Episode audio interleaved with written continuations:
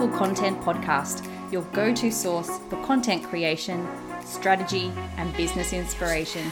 I'm your host, Mel Daniels, content strategist, coach, and speaker, empowering women across the globe to grow their business with powerful content that connects, nurtures, and converts. So, if you're ready to create standout content that gets you noticed and remembered, or build an aligned audience who love you and are ready to buy from you, you're in the right place. I believe that content has the power to connect us all. It's up to you how you use it. Listen in for genuine and insightful chats with guests, as well as practical tools and strategies from me. It's so lovely to have you here. Let's dive into the show.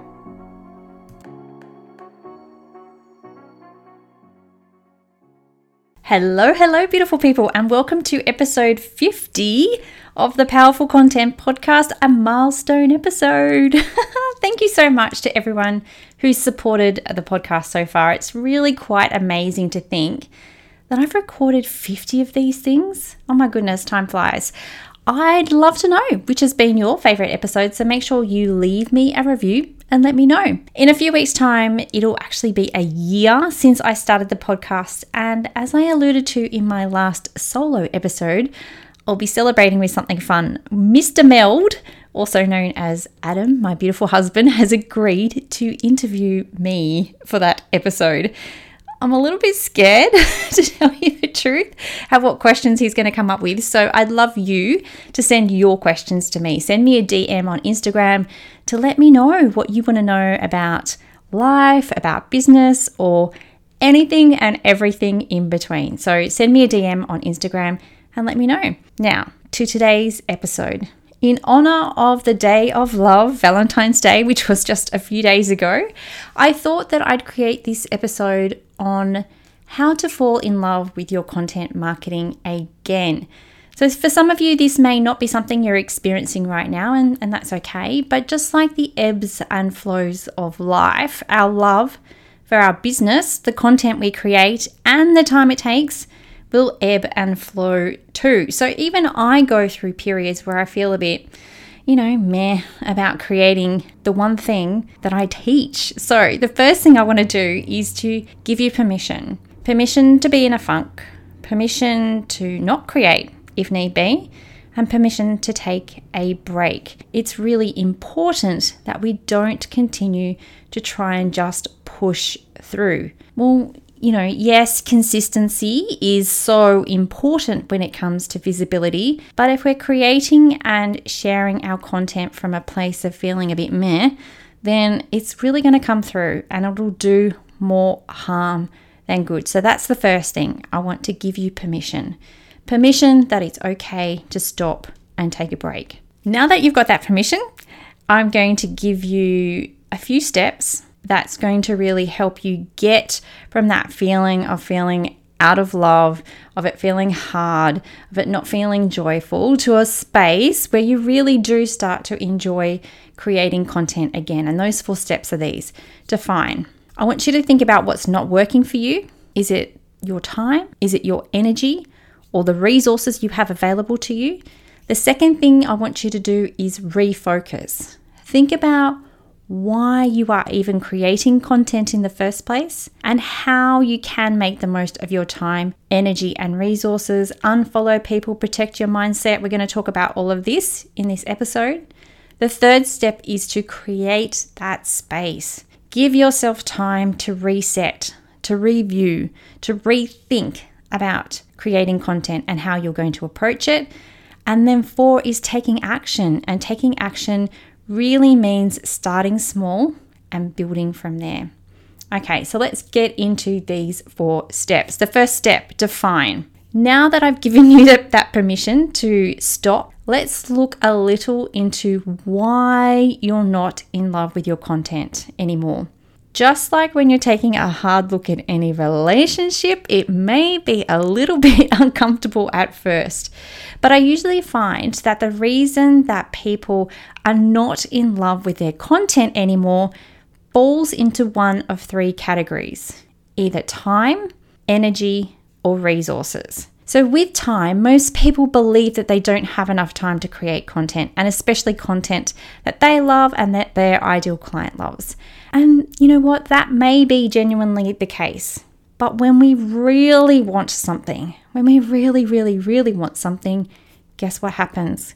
We'll prioritize it.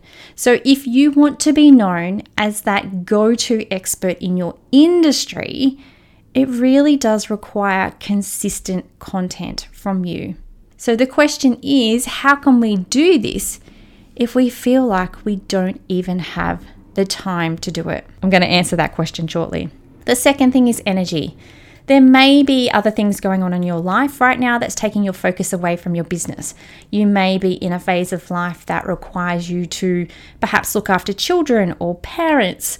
You may have an unwell family member or friend that really requires your love and attention. You may be running on empty due to all the things you feel like you have to do or should be doing, whether it's in your business or your personal life. And when we bring this heavy have to energy or I should be energy to what we do, I guarantee that your ideal client is 100% going to pick up on that vibe. And the last thing is resources. So, this may be that you're trying to do too much without the support that you need, or that you're sinking money into support for your content that just isn't working out for you. Either way, it can actually leave you feeling overwhelmed with all those shoulds again, and that kind of pressure isn't conducive to loving your content at all. So, I really want you to take the time to think about what specifically is it that's not working for you? Is it something around time? Is it something around energy? Is it something about the resources that you have available to you that is making you feel a bit uh, about your content at the moment? Okay, so let's go on to the second step. You know what's causing your love to wane with your content. So, how can we get this ship back on track? The first thing is really going back to understanding why why you're doing what you're doing. And I don't want you to think here, yeah, yeah, Mel, whatever. I know why I started my business. What's next? Move on. the biggest thing, the biggest thing I see missing from any type of content, whether it's emails, socials, videos, blogs, podcasts, is the you. The you. And in particular, a really strong set of beliefs that are reflected in your message and therefore the content that you create. And if you want to know more about understanding this, understanding your message, and bringing more you to your content, then head back to episode 32, which is creating a message from the heart. So I want you to know that content creation is a gazillion times easier when you know exactly what you stand for. So please, please, please, please take the time to revisit this and think about why you're doing what you're doing. And the second part of this, the second part of refocusing is protecting you. You are the content creator for your business. Or perhaps you might be the designer, the planner if you outsource parts of the creation process. But it's really important not to compare yourself to others. And yes, I know how hard this is. Believe me, I really do. The FOMO is real. But to protect our mental health and mindset, it really, really, really is best to unsubscribe or unfollow, especially especially if they're a competitor. So many people see benefits of following competitors, but I really don't see the benefits. I want you to come to your content from a space of possibilities and true service rather than how can I compete with this person and do things that this person is doing, or I'm not as good as this person because the content that they're creating is so much better than mine. Because the end result of this is you want to do nothing and you want to create nothing, and that's not serving you or your ideal client who needs to hear from you. Okay, so you've defined what's going on, you've reset your focus. The third step is to create the space. Now you have the reason why you're out of love with your content and the awareness, it's time to create this space for intention. If this is something that you truly desire, if you want a successful business, if you want to be that go to expert, if you want clients that excite you, if you want to do meaningful work, If you want visibility that leads to sales, and if creating content that lights you up is something you truly desire, then we need to get intentional. There's no point wishing or dreaming things will happen because they just won't happen. We need to make them happen. I want you to review what you love about your business, what you love about your clients, and what you do love about your content because I know there's something about it that you love. Dive into those beliefs and make sure that you're crystal clear on where you're heading and where you want to go.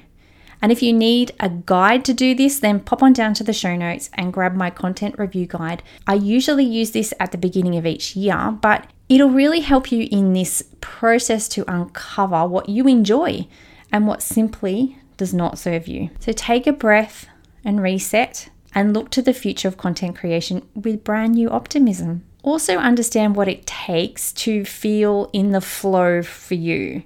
I'm a huge believer that no matter what your content creator archetype, and if you haven't taken my quiz, make sure that you pop on down to the show notes and take that quiz. There's four things that you need to have in place to give you those foundations to loving your content. So it doesn't matter if you're the type of person who loves to create content when you're in the flow. It doesn't matter if you're the type of person like me who's a planner and loves to schedule their content creation into their lives.